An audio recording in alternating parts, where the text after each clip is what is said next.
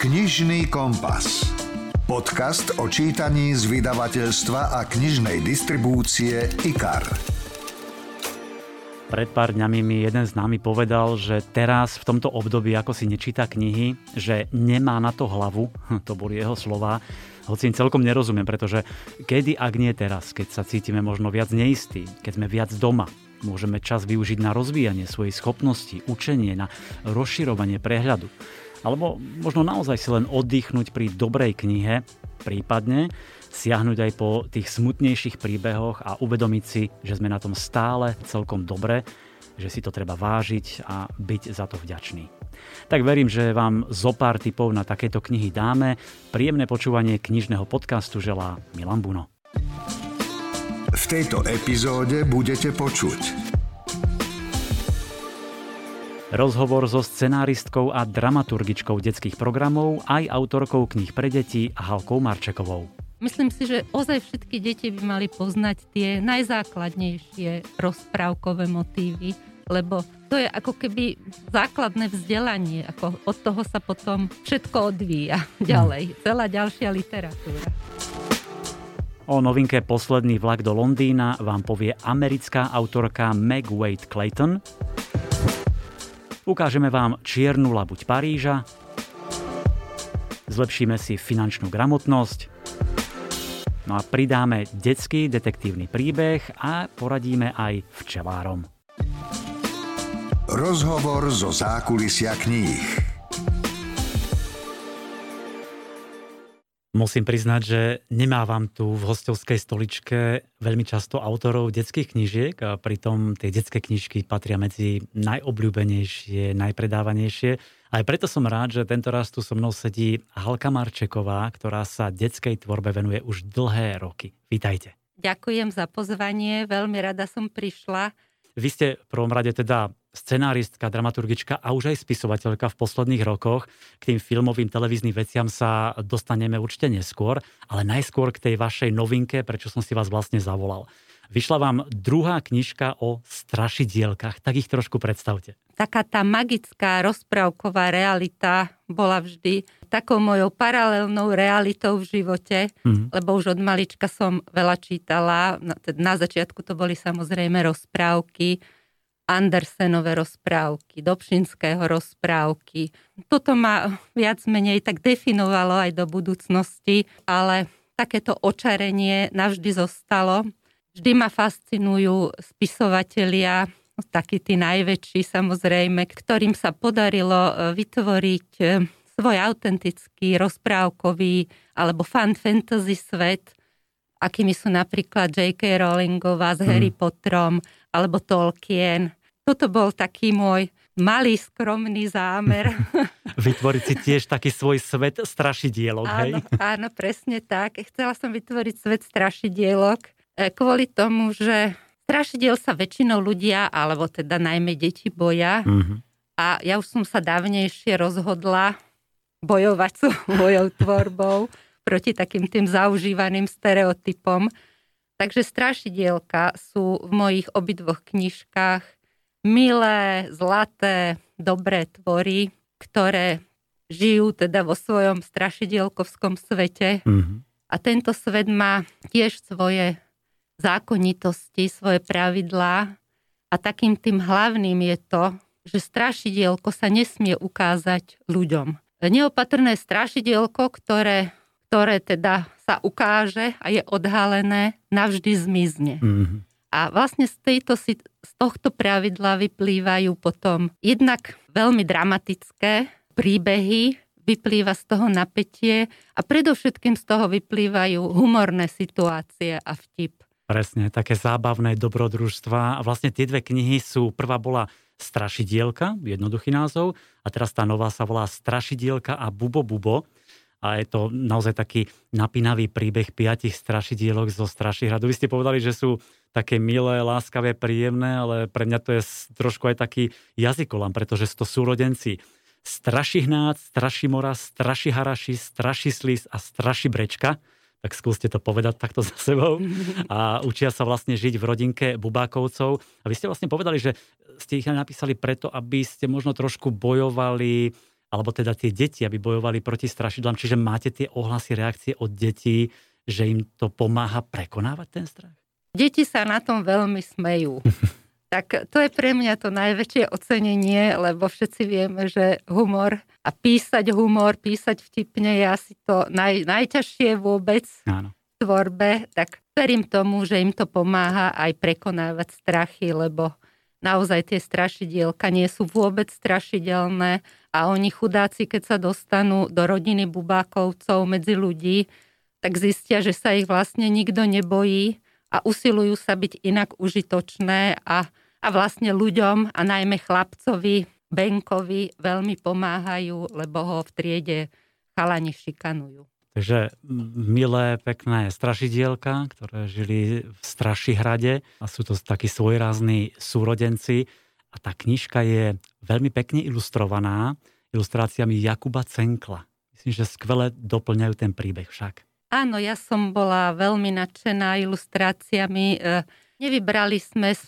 redaktorkou pani Hoškovou z Ikaru na prvýkrát hneď pána Cenkla. Dosť dlho sme hľadali aj hmm. medzi slovenskými ilustrátormi a nakoniec, teda, keď som sa nejak bližšie oboznámila s jeho tvorbou, má tam už zo pár všelijakých strašidelných potvor v tých svojich ilustráciách, tak na základe tohoto sme si ho tak nejak spoločne potom vybrali a myslím si, že to bola dobrá voľba. Určite, určite to bola dobrá voľba, takže Strašidielka a Strašidielka a Bubo Bubo, dve knižky, ale okrem tých strašidielok ste napísali aj knižku Prečo Fidlibum kuká a nie je kukučka. To bola vlastne úplne prvá kniha.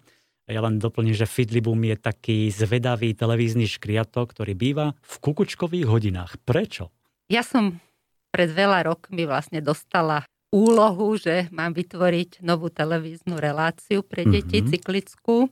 A tak eh, som si vypožičala meno škriatok, škriatka Fidlibuma ešte z výstavy, ktorú som kedysi robila pre Bibianu o škriatkoch. A vznikla táto relácia e, zábavno-vzdelávacia, ktorá je už na obrazovkách 13 rokov a, a veľmi hravou, kreatívnou formou sa v nej riešia zvedavé otázky detí, prečo je niečo. Áno. No a ja som napísala túto knižku kvôli tomu, že reláciu upíše tým scenaristov a ten televízny škriatok si žije svojim životom.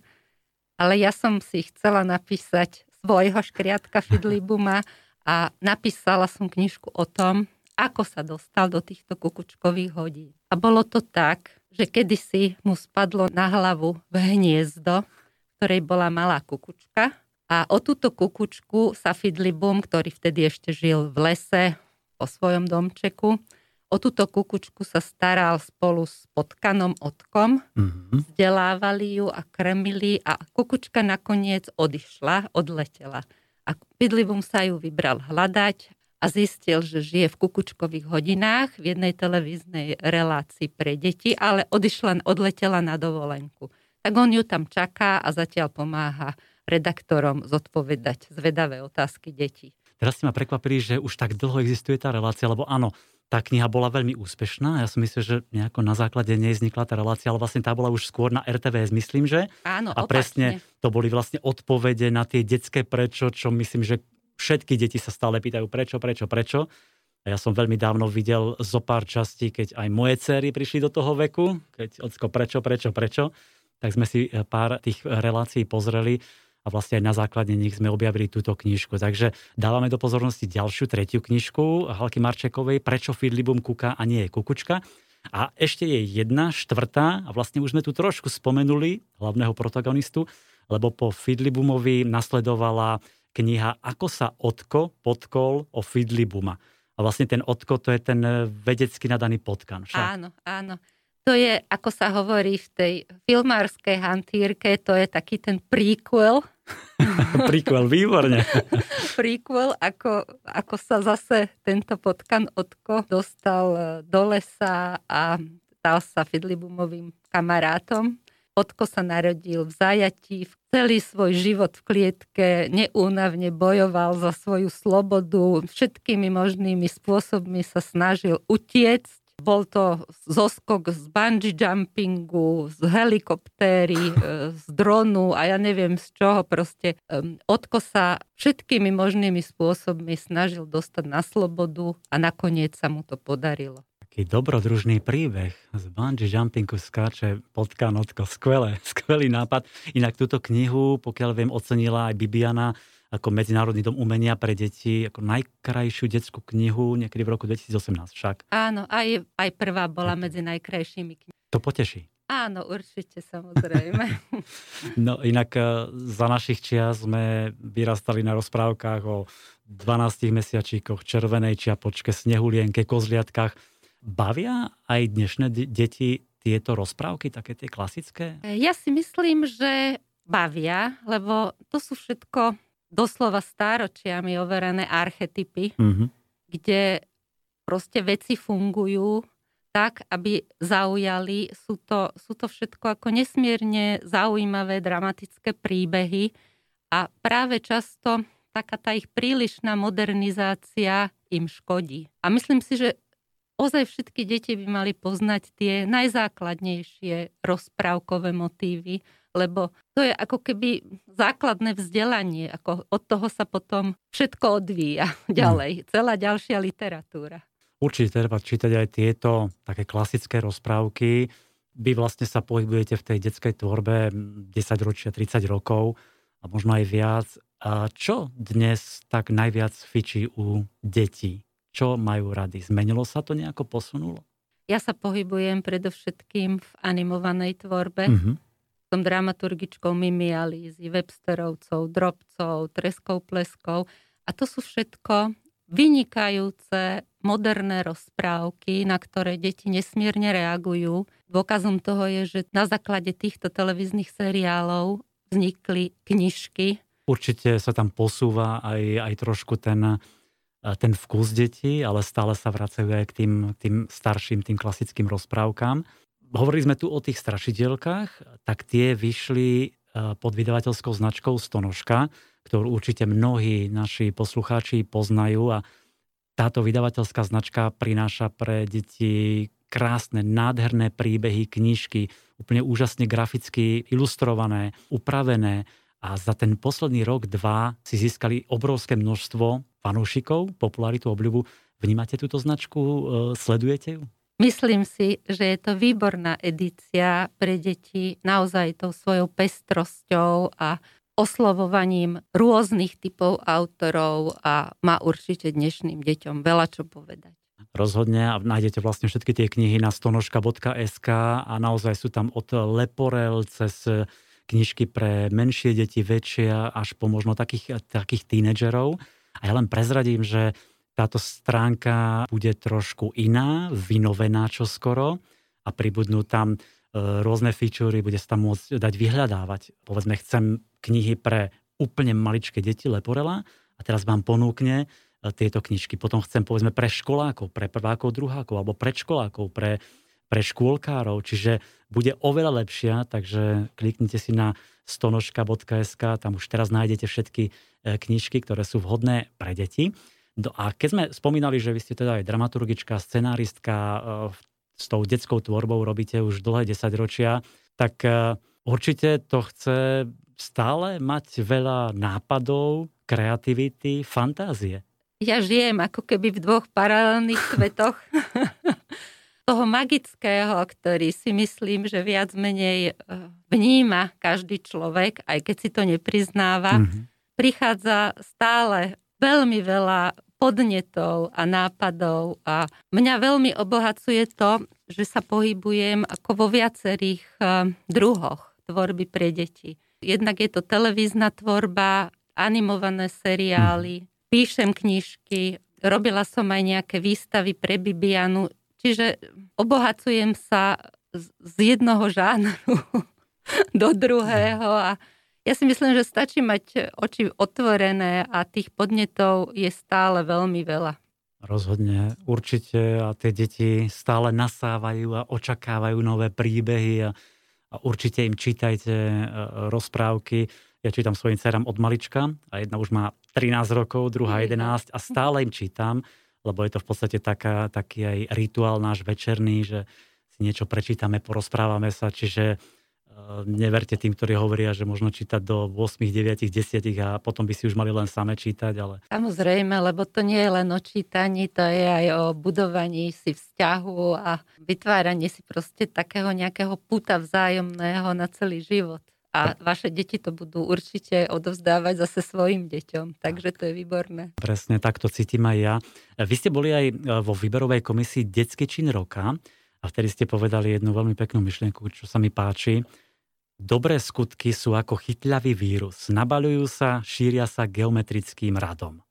Je v tom detskom rodičovskom svete dostatok dobrých činov aj dnes? Často sa hovorí, že dnešní rodičia nemajú na deti veľa času. Hmm. Ale ja si myslím, že robia v rámci svojich možností, čo vládzu. A niekedy stačí aj málo. A myslím, že aj tou cestou rodičov k deťom je presne tá detská knižka nejaká pekná, stačí si večer na chvíľu, na pár minút sadnúť, spolu si čítať prezráciu a už len to stačí. Určite. Vo výberovej komisii detského činu roka robím už dlhé roky a naozaj si myslím, že deti nesú v sebe obrovskú túžbu po dobre a každý rok má napriek tomu, že mnohé z tie skutky sa opakujú, každý rok ma prekvapí, ešte niečo iné, nové, čo tie deti vymysleli, a hm. aký krásny nový skutok dokázali urobiť. Takže myslím si, že to je taký ten nekonečný príbeh, že to sa nedá zastaviť a to je ako keď hodíte do fontány jednu mincu, tak všetci ju tam začnú hádzať. A za chvíľku tá, je v tej fontáne kopa drobných mincí. Tak je to aj s dobrými skutkami. Počúvate podcast Knižný kompas. Vedeli ste, že juhokorejčania sú priekopníkmi tlače? Hm. Tlač e, pohyblivými kovovými písmenami sa prvýkrát použila v Koreji na začiatku 13. storočia počas dynastie Koryo. Prvá kniha vytlačená pohyblivými písmenami sa volala Chikji bola to kniha buddhistického učenia a vyrobili ju v roku 1377, čiže takmer 100 rokov predtým, než okolo roku 1439 tento postup zaviedol v Európe Johannes Gutenberg. Následne tento vynález zdokonalili a to podnietilo vznik masového tlačiarenského priemyslu. Mimochodom, aj túto zaujímavú informáciu nájdete v knihe Toto je Korea, ktorá vyšla pred pár týždňami. Je to úžasný sprievodca po tejto krajine, ktorý dáva nielen typy, čo vidieť, ale približuje aj ducha Južnej Korei. Tak dobrý tip na úvod pre vás, ktorí radi cestujete a teraz si dáme ďalšie knižné novinky.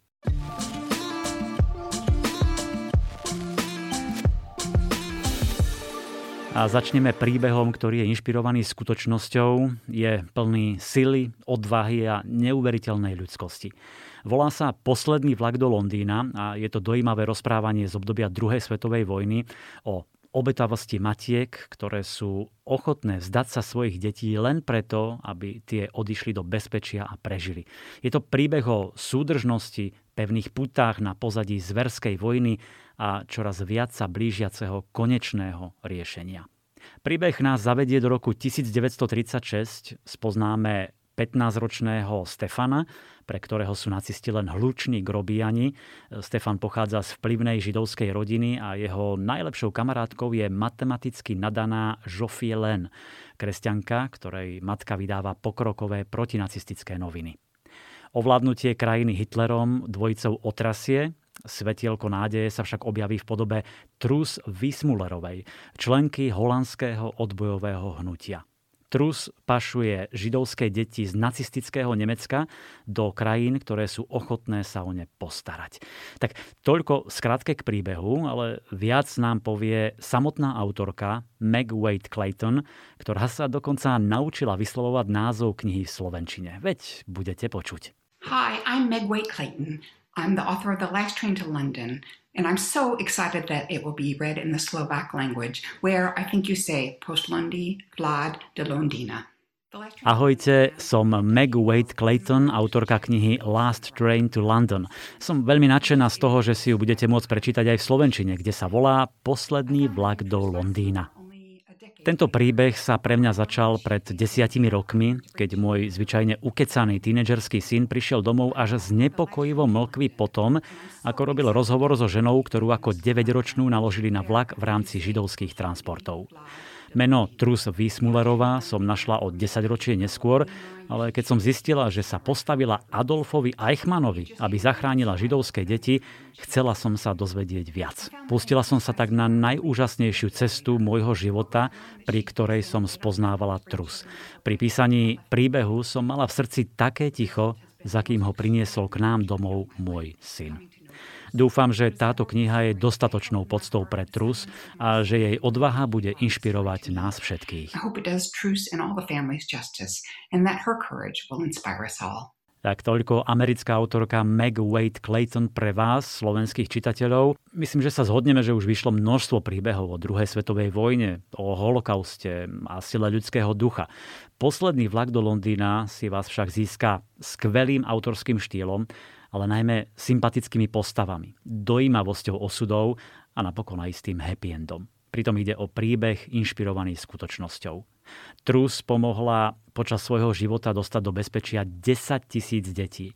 Riskovala, neraz bola na hrane, hrozilo prezradenie, odhalenie. Napriek tomu sa oddala svojmu poslaniu zachrániť čo najviac židovských detí. A z nich sa potom stali neraz významní vedci, objavitelia, umelci a laureáti Nobelovej ceny. Aj takto Trus prispela k dobru celého sveta a životov nás všetkých. Takže typ na silný príbeh od Meg Wade Clayton, posledný vlak do Londýna a tu je úryvok v podaní herečky Lucie Hurajovej. Dvere na vagóne zasičali a s hrmotom sa otvorili. Nacistický pohraničník pomáhal cestujúcim vystúpiť z vlaku. Tehotná Nemka uvítala pomoc a chytila sa jeho ruky. Trusy rozopla perlové gombičky na žltých kožených rukaviciach a povolila zúbkované manžety s čiernou čipkou. Stiahla si rukavice, pričom sa koža zachytila na prstení s rubínom. Rukami, posiatými pigmentovými škvrnami a s prvými vrázkami, utrela chlapcovi slzy. Na pochytro deťom upravila vlasy a odev, pričom každé oslovila menom, hoci oči takmer neotrhala od zmenšujúceho sa radu cestujúcich. Bude to v poriadku, šepla, keď vystúpil aj posledný pasažier a utrela bábetku slinu z úst. Choďte si všetci umyť ruky, tak ako sme si to nacvičili. Nacistický pohraničník už vystupoval po schodoch. No tak, pohnite sa, ale späť sa neponáhľajte, povedala trús tichým hlasom, a potom sa prihovorila dievčaťu. Zadrž bratov na toalete, Zlatko. Kým ťa neuvidím, ako si naťahuješ rukavice, však te trus, odvetila dievčina. Nemalo to vyzerať tak, že trús deti skrýva. Zároveň však nechcela, aby počuli všetko, o čom sa bude s colníkom dohadovať. Slovenský spisovateľ. 70 rokov vo vašej knižnici. Zostaňme ešte v minulosti, pretože mám pre vás ďalší úžasný príbeh, ktorý nás zavedie do Paríža roku 1944. Volá sa Čierna labuť Paríža a viac vám o tomto príbehu povie Kristýna Nemcová z vydavateľstva Slovenský spisovateľ. Tento príbeh sa síce odohráva v nádhernom Paríži, no vo veľmi nešťastnom čase počas druhej svetovej vojny, takže jeho krásy si veľmi nevychutnáte. Hlavná hrdinka je krásna speváčka s prezývkou Čierna labuť, ktorá je obdivovaná všetkými, no na jej smolu si ju zamilujú aj nacistickí dôstojníci. Vnútorne s týmto síce bojuje, ale zároveň jej práve toto umožňuje fungovať ako spojka hnutia odporu. Jej situácia sa však ešte viac komplikuje, keď sa dozvie, že nacisti uniesli jej matku. Je teda len otázkou času, kým jej matku zlomia a získajú od nej potrebné informácie o pripravovanej invázii spojencov, čo si uvedomuje aj hnutie odporu, ktoré sa rozhodne čo najskôr barónku Lilian umlčať. Hlavná hrdinka sa však nedokáže zmieriť s tým, že sa z jej mami má stať iba ďalšia obeď vojny a tak sa rozhodne o pomoc požiadať svoju sestru, britskú agentku Emmy a spoločne uskutočnia niečo poriadne nebezpečné. Pokúsia sa zachrániť život ich matky. Nasleduje naozaj strhujúce čítanie plné napätia, tajomstiev, ale aj lásky vo víre vojny. Presne tak. Autorka Karen Robarcová napísala naozaj krásny príbeh o sile lásky, nádeje, odvahy. Skvele e, zakomponovala tu sieť špiónov, samotné hnutie odporu, vystihla Paríž počas vojny a samozrejme to celé na pozadí záchrany rodiny, záchrany matky z nemeckého väzenia. Čierna labuť Paríža je historická fikcia so silnou hrdinkou, ktorá funguje ako špionka, ako spojka, nádherná a zvodná. A myslím, že od prvých strán vás strhne to napätie a atmosféra, ktoré vedela autorka vykresliť. Nebezpečenstvo číhajúce na každom kroku, zrušujúce situácie, rodinná súdržnosť, láska a lojalita. Ak ste teda doteraz nepoznali meno Karen Robarcová, zaznačte si ho, je autorkou asi 50 úspešných románov, získala 6 ocenení Silver Pen a mnohé ďalšie ceny. No a novinka Čierna labuť Paríža len dokazuje jej talent a spisovateľské umenie. Príroda. Fauna, flóra a životný štýl. Ak máte deti, možno ste si už veľakrát kládli otázku.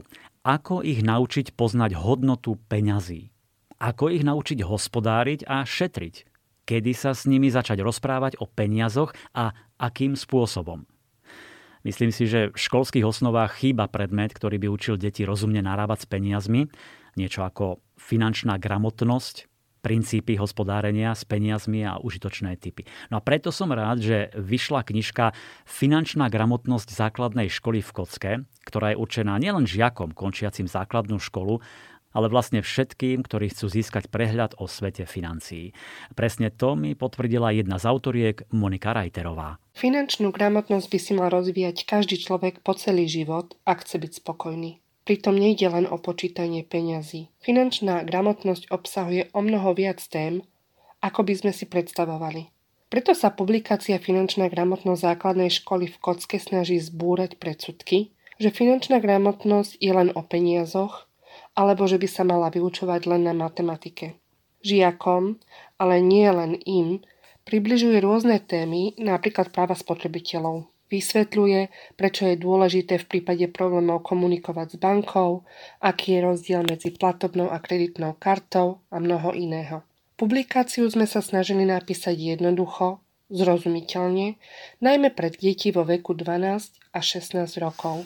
Tomu je prispôsobená aj grafika, Verím, že publikácia svojim spracovaním osloví širokú verejnosť a nejednému človeku pomôže v životných situáciách.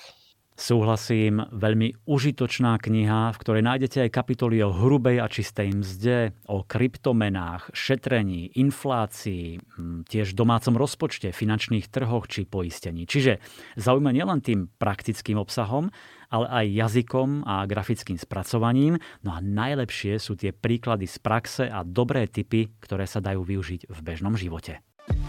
Stonožka. Knižná kamoška pre všetky deti. Frode Sanderkuen.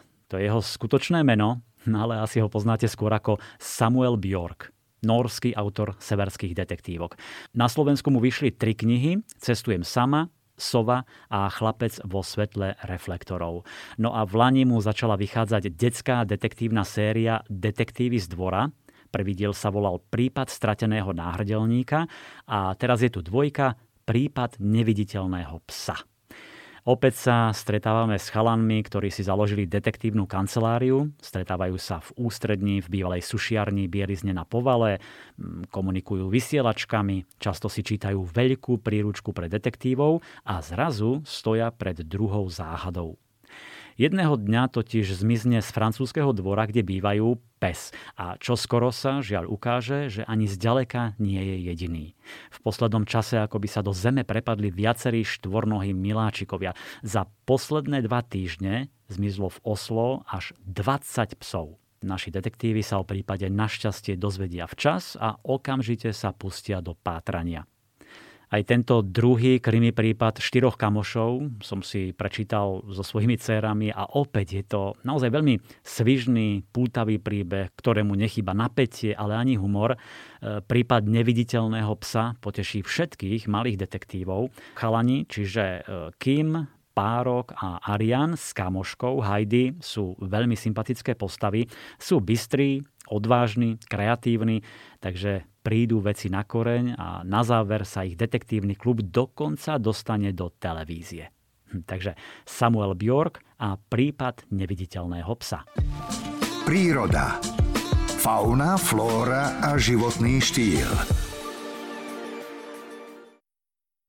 A na záver ešte jeden typ, možno trochu odbornejší, ale týka sa vlastne nás všetkých.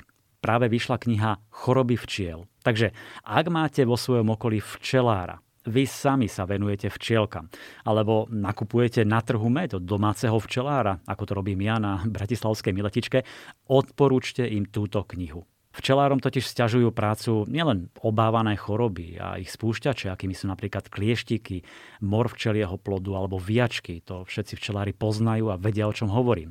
Ale aj nové druhy patogénov, rôzne klimatické zmeny, prostriedky na ochranu rastlín a falšovanie vosku sú príčinou oslabovania včiel a celých včelstiev. No zdraviu včiel môžeme prispieť aj my všetci, na to, aby včely v zdraví prežívali aj v mestských podmienkach, je nevyhnutná spolupráca včelárov, ich zväzov a veterinárnych úradov. No a táto kniha Choroby včiel pomôže pri prekonávaní problémov s včelými rodinami, pri diagnostikovaní a pri boji proti chorobám. Ako hovorí v úvode autor Friedrich Paul, odborník na choroby včiel a biológ, svoje znalosti ponúkam všetkým osobám, ktoré sa zasadzujú za zdravie včiel, od jednoduchých, v úvodzovkách včelárov, cez skúsených včelárov, až po inštitúcie a výskumné skupiny v laboratóriách. Pred nami všetkými, ktorým život včiel nie je ľahostajný, totiž stoja úplne iné a nové výzvy, aké pred 30 rokmi nejestvovali.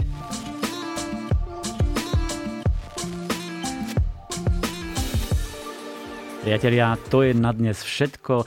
Verím, že sme vás inšpirovali a budeme sa počuť e, nie o týždeň, ale o dva týždne.